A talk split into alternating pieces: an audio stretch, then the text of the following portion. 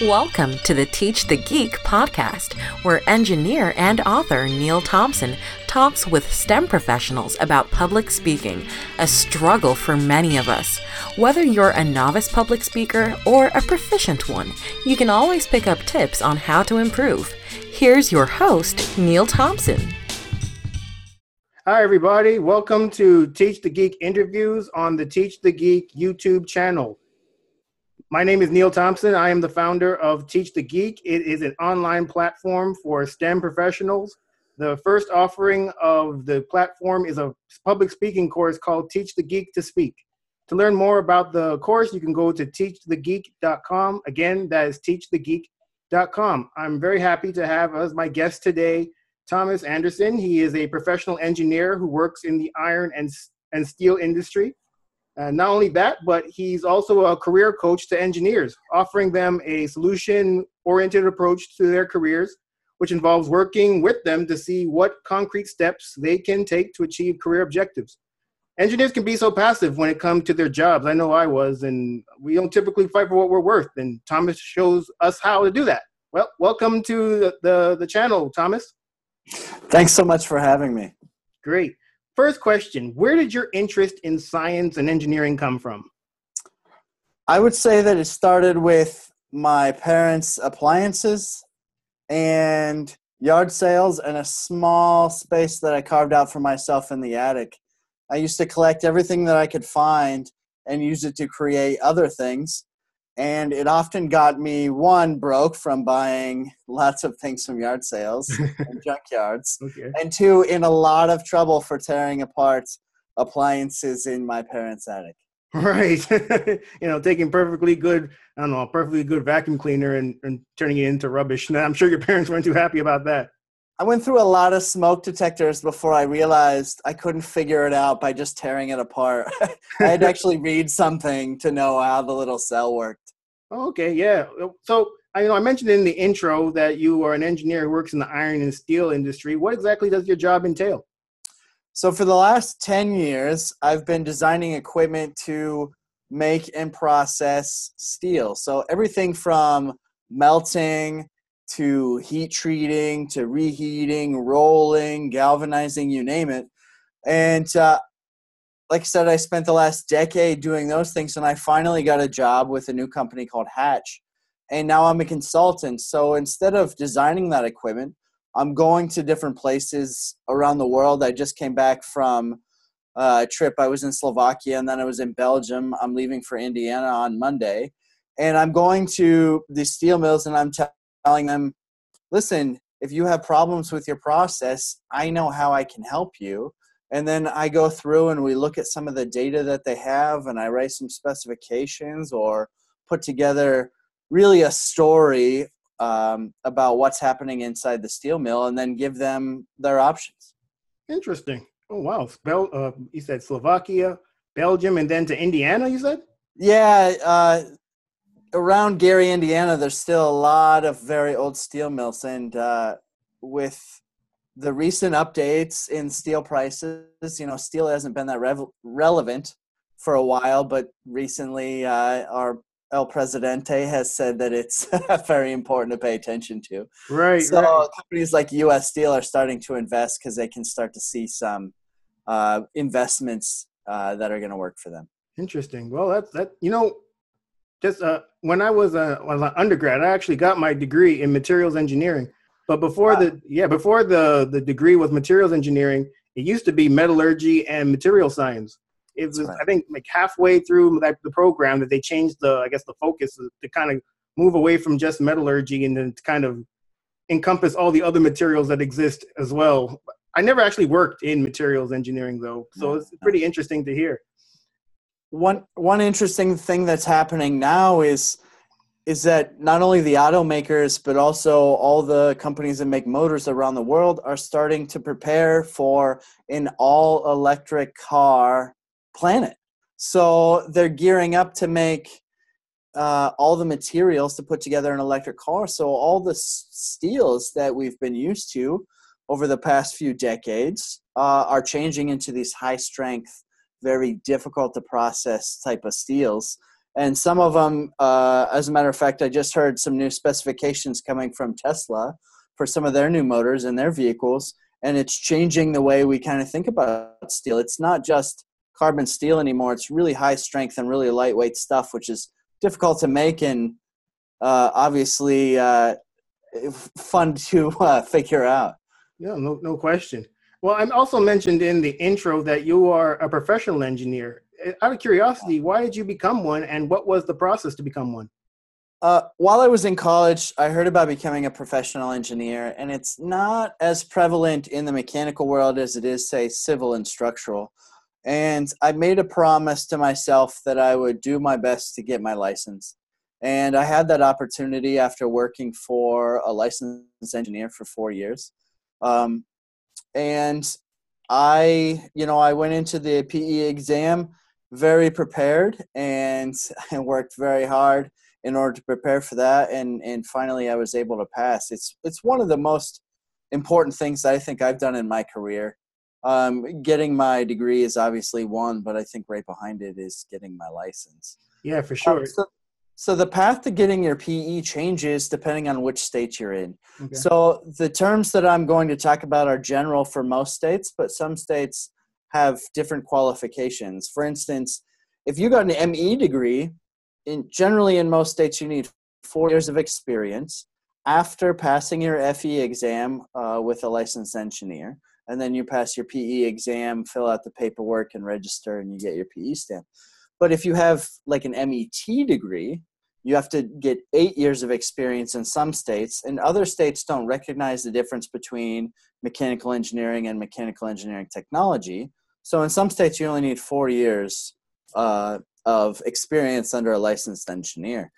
Um, so, what changes between state to state is how things are categorized. For instance, I live in Pennsylvania, and it's one of the I'm not going to say worst. Worst is not the right word. Okay. It's one of the most challenging areas to get your license, as well as New York State, because not only do they want you to get your FE, they want you to get your years of experience under a licensed engineer and then pass mm-hmm. your PE.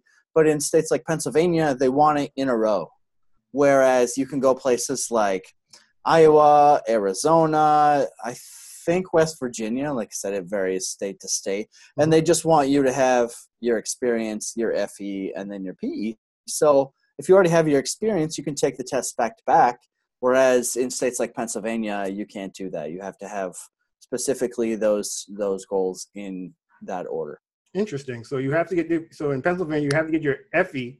So that's yes. one test, and then you have to get the four years experience. And yeah. then once you have the four years experience, then you're allowed to take the PE.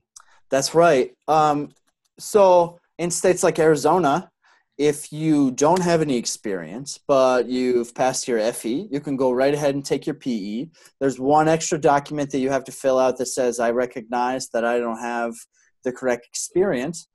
Then you pass, you fill out a bunch more paperwork, and then you say, okay, now it's been four years and I finally have my experience under a licensed PE. Submit that paperwork and they'll sell you your stamp or send you your stamp. So it, it varies from state to state. What what's nice is that they're getting lenient in some states, and it brings up some interesting points.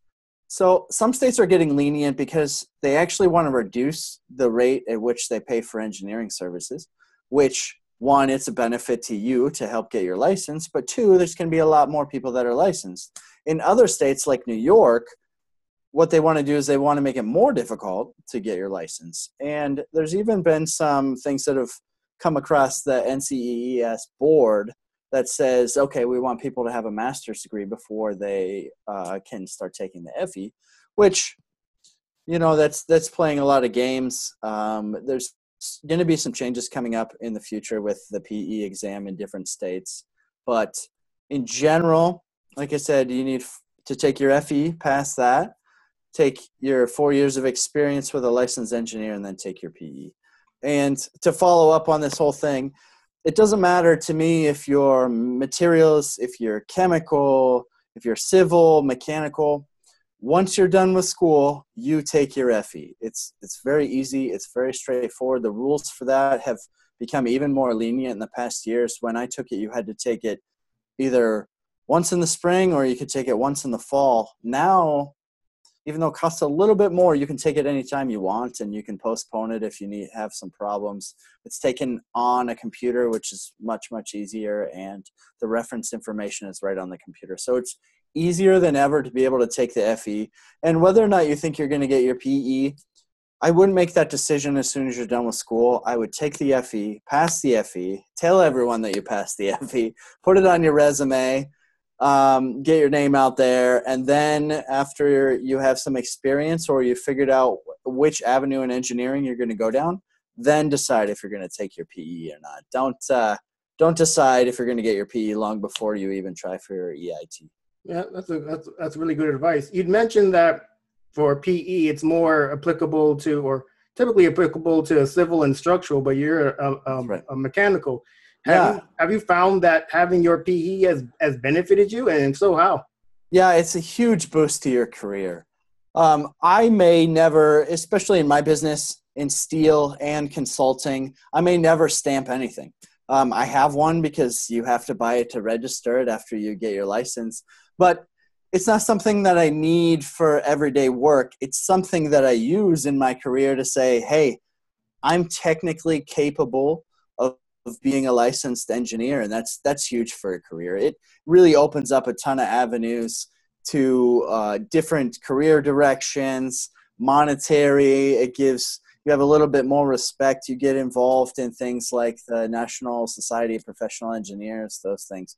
It, it's really huge and it doesn't have to be that you're a structural engineer working on bridges and roads and those things. It can be, I want to take my career further. I want to prove that not only do I have my degree, but I also have an engineering license, which proves my technical capabilities. Interesting. You know, you may, you may not know this about myself, but I also took that exam, the, the, the PE yeah. exam. Yeah. So I took it you know, a number of number of years ago. And the reason I took it wasn't had, had nothing really to do with career. I just wanted the the challenge. So I, I, took the FE just like you said, and I'm in California, so they're they're I think they're pretty lenient uh, when it. So they're certainly not as as as strict as as where you are in Pennsylvania. I don't even think I had to have any kind of work experience. Once you pass the the I think the FE, you're allowed to take the the PE. I think whenever.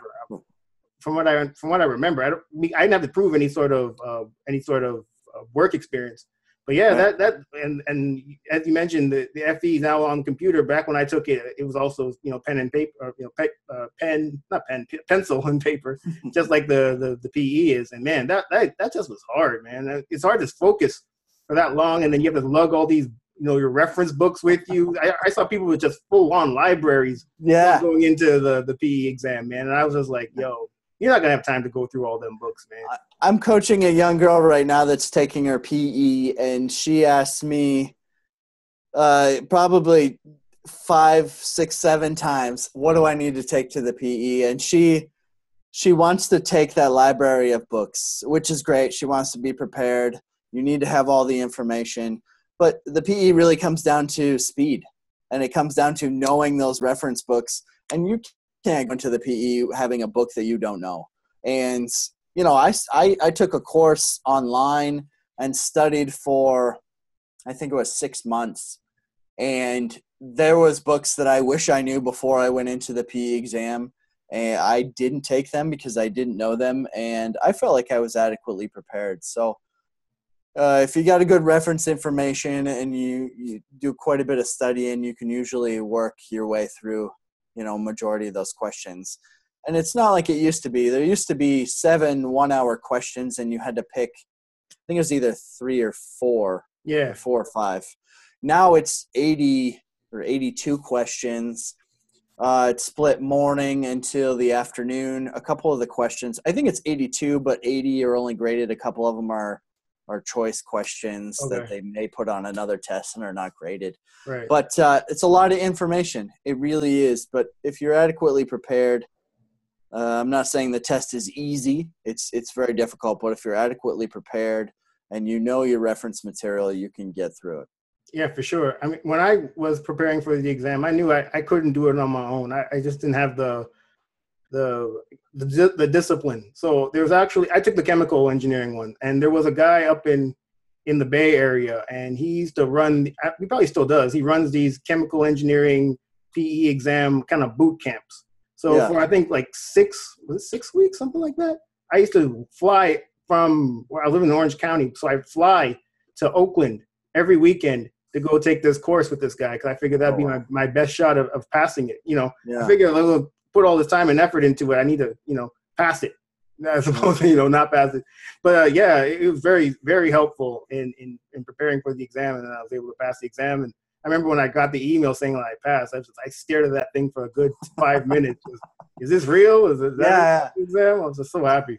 I paraded myself around the office. people people weren't paying attention nor did they care, but I had my arms in the air. Hey! I didn't care what they thought. I worked really hard for that. so. Damn right. So you mentioned, I, I, so I also mentioned in the intro that you work, and you also mentioned briefly that you work as a coach. What spurred you uh, to, to to become a coach? Um, I started mentoring, and it happened with. There's a lot of universities in Pittsburgh, and um, um, the office that I used to work for was right by Robert Morris, and uh, I met up with a couple students at Starbucks, and we started talking, and I started helping them out with mentoring. And now that I've at Hatch, they have quite a few young people, so I've kind of started a group. Uh, we call it the one to three year kids or one to three year of uh, experience and i'm trying to work through to help them kind of learn from the mistakes that i've made and uh, kind of accelerate their career so they can get on the right path um, with that i've also started mentoring people on linkedin which is nice. Um, but I, it, it took a lot for them and for me to get really in depth into what they were looking at and what they wanted to do. So actually becoming a coach and sticking with you know a certain number of people I, I try and stick between six and ten and really diving deep into the stuff that's happened in my career versus the stuff that i think they're going to see in their career and you know i work in kind of a niche market or niche field but there's a lot of similarities between the things that i've been through and some of the things they've been through. Mhm. and i really really enjoy helping. I do. It's it's a lot of fun. And it's it's a lot of fun to see you know when i start doing coaching i do this goal setting document and i just send it over and i say fill this out take a week to do it and then send it back to me. And often i get that oh i'll have it done tonight and then i get it back the same night and it's like okay well th- these are really nice goals that you can probably accomplish in a month or two but it's not something that you need for. So what are the long-term goals? What are we going to look forward to in five years? And where is this engineering career going to take you? So i send it back. We try again. And then we start digging deep into not where they want the career to go but what they expect to happen with their lives and their careers and it's really nice to step back and go you've been in manufacturing. You really want a nice job as a project manager in manufacturing but how did you get into manufacturing and do you really like it? And with those that have only been in the industry for a couple years it's very in, very easy to transition into another avenue in engineering. And what i want for uh, my clients when i'm coaching um, uh, is for them to step back and say I had somebody that could really help me. I, I, bounced some ideas off of them. I really figured out what I wanted out of my career, and now I have a path that I can start to go down. And it's really satisfying for not only me, but but I think for the clients as well. Yeah, it certainly sounds like it. I wish there was someone like you that was around when I first started out. In, in that's that's what I'm aspiring to do is to be that guy that I wish I had when I, I made my mistakes. Yeah, for sure. So you mentioned that you you do coaching on LinkedIn, and you also, I'm guessing you you do it in, in person as well. Do you t- do you typically offer the same type of services to both groups? Um, I don't do a lot of coaching face to face. Okay. Um, with my travel schedule, that's very difficult, and frankly, most of my clients are not from the Pittsburgh area. Okay, right. Uh, so um, the stuff that I do online, and we do a lot of conference calls, and we do things like this where we're talking back and forth about different questions. hmm Um, I actually find it nicer for both of us. Um, sometimes you get those engineers that went into the engineering field because um, they didn't want to be social. They knew they were introverts and they didn't want to sit down and talk to people.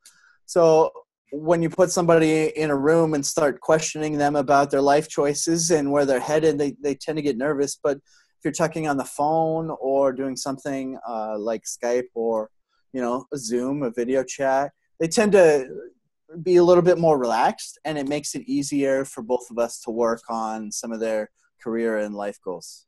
Okay, cool. Well, okay, well, from what you just said, you you, you mentioned that some of your clients are not, you know, they're introverts and maybe aren't too comfortable in social yeah. settings, but that's yeah. that's tough for them because it's kind of the world we, we kind of live in. You, at least to, well, to get known and to, for, for people yeah. to respect your work, well, you have to talk.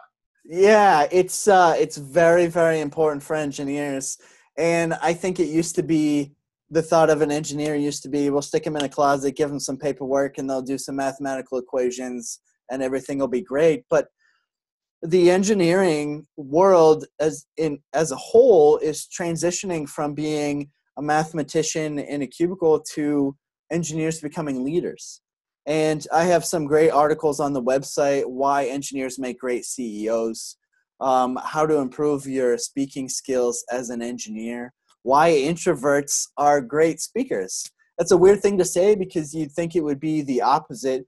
But not me? No, no, not at all.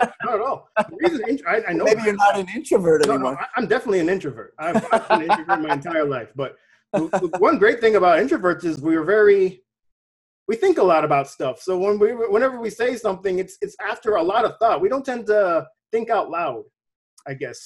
yeah, yeah. Rambling is not something that most introverts Absolutely do. not. No, no, no. We look down on that. It's like, come on, man. Get, That's right. Get a thought together, and then we don't have time. yeah, I mean, when I used to work, I, I worked in medical devices as a product development engineer, and man, sometimes sitting through some of those meetings would just be torture. Because yeah, absolutely. someone someone would say something and then maybe 10 15 minutes later somebody would say the exact same thing. I'd be thinking in my head were you not listening 10 freaking minutes ago like somebody yeah. said this, this meeting's going longer than it has to go. Come on. Exactly. I have i have put together some uh, presentations up against some other presentations about artificial intelligence which is really cool and really awesome to talk about. And I have a very, very dull subject that I think nobody wants to hear. But the difference between the speaker on the AI and me talking about being stuck in a mud hole in Mississippi means that people are more engaged with the boring stuff sometimes. So it's all about the speaker, it's all about how you present yourself. Oh, for sure. I mean, I, I, certainly want to hear about being stuck in a mud hole in Mississippi or mud hole anywhere. Really, you had me at mud hole. I wasn't supposed to be in the mud hole at that time. That's the whole story. yeah, I'm sure you weren't. so, I mean, as, as, I mentioned, I mean, being, and also you mentioned you have you have articles on your website about being, you know, pub, about public speaking, how important it is. Yeah. What, what kind of tips do you give your clients on how they can improve their public speaking? the one thing that I always say that no one likes is that you can't improve your public speaking without actually speaking. Um, you can read as you want about it, but it's not going to make it. Yeah, better. you read all the articles you want, man, but you have to right. get better. You gotta, you gotta actually do it, right? That's right. That's right. After you, you know, I'm an avid Toastmaster. Okay. And uh, I have this nice article about why I joined Toastmasters, and it's a lot like the what you were mentioning before the example where you were in a room and it was absolutely horrendous listening to a presentation and you couldn't take it anymore. And I thought to myself, I can do better than this. Let me try it. So I started joining Toastmasters and what you find is that you get so comfortable being up on stage that you have a presence and you know where you're at. You know where you're at with the presentation. If you really go through and for instance, in Toastmasters, a lot of people give different presentations about different things, which is great for the audience. Mm-hmm. But I like to give the same presentation over and over and over again. Oh man, that guy. I was a member of Toastmasters too, and man, yeah, that guy. Oh man. Well, I go to different clubs. To okay. Presentations, and remember, there's like speech contests in the fall, yeah. so no one has a problem with you trying it out three or four times before you start the contest. Right. But but what that does is it takes my focus off of trying to figure out what to say and it, it brings my focus into how I'm saying it, how I'm interacting with the audience, and how comfortable I feel in my own skin. And then, you know, my arms aren't dangling out in the middle of nowhere. I know what I'm what I'm doing with them. So I like to give the same presentation over and over again. It's bad for the Toastmaster audience, but it works really well for your presentation skills. Okay, yeah, that's, that's okay. I mean, as long as you're getting something out of it, I suppose that's what that's the, that's the point. But the, the, audience is like, man, we got to hear this damn story again. Yeah. but this time, I'm doing stuff with my hands, so you know. That's right. That's wait. right. I'm going to point more than I did last time. Yeah. so you know, out of curiosity, so you you know, you mentioned that you work as a consultant and you go all over the the world. I mean, yeah, Europe here. I'm I'm, I'm, I'm assuming that you know outside of Toastmasters, giving the speech the same speech over and over again, you actually have to give speeches for your job as well. Do you have a process for how you go about you know crafting and, and delivering a speech, and if so, what is it? If we're talking on a technical subject, um, it's difficult because they come up at any point in time. It's uh, it's difficult to have a process. Um, when I do have a process, I use the SOAR method. So there's the situation, the action, the objective, and the results. And and when you give a story, you want to go through and you want to say what happened in the story, why it's a story, where the story was leading and what actually happened at the end because if you don't give an actionable result or a con-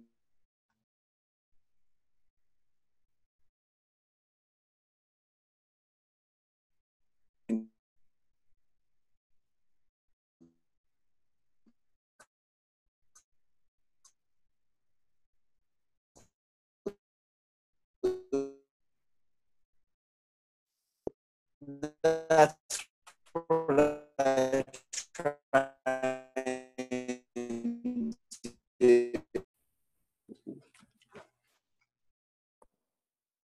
can you hear me? Yeah, I can hear you. Uh, something uh, happened with my internet connection, unfortunately. I can't hear you. Hold on.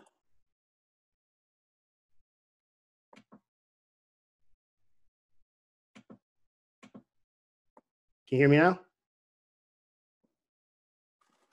Hmm.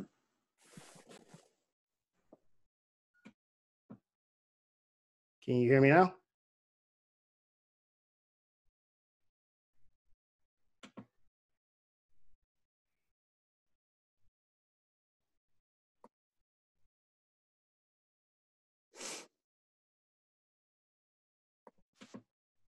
There we go. Okay, you, you hear me? Yep. Okay. Yeah, a bit of a technical difficulty, I guess. But yeah, uh, I don't know when I dropped out, but. But yeah, okay, we'll start up again. I'll have to do some some editing, but that's all right, no problem. Okay, so you were you were mentioning uh, it was difficulty. It was difficult having a, a, a process for technical community uh, uh, presentations. Yeah, the, the the technical answers that you need to have have to be in kind of a story mode where you have the situation, the action, the objective, and the results. So it has to be full through, meaning you have a conclusion to what you're saying and it's got to be straightforward. When it comes to other things like sales pitches or you're having a negotiation in a meeting, those type of things, it's nice to set up the meeting agenda ahead of time. That way you can place where you want to talk about certain things. And if you need time to prepare for something or you don't want to negotiate until the end because you don't have all the information, you can reorganize that agenda and put yourself where you want to. And what's but what's great about an agenda in a meeting rather than Toastmasters is you get to pick how long you want to go. so if you put yourself in for five minutes, you can go five minutes or you can go 10. Whereas in Toastmasters, you'll uh, get the red flag if you hit five or six. right, right. I, rem- I, I, definitely remember. So it's nice to know the situation. It's nice to set up the agenda beforehand, and obviously, practice makes perfect. For sure, for sure.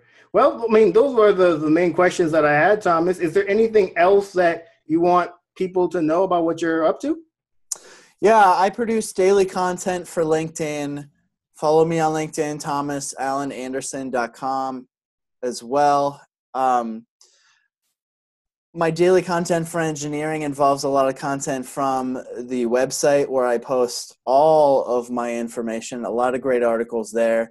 That website is engineeryourcareer.net and it's really taking off. I get, uh, I think yesterday I had like 80 views um, just on one page on the website. So there's a lot of great content. There's information about getting your EIT, about getting your PMP, your PE, about getting better at communication, what engineers really do, um, why engineers make great CEOs.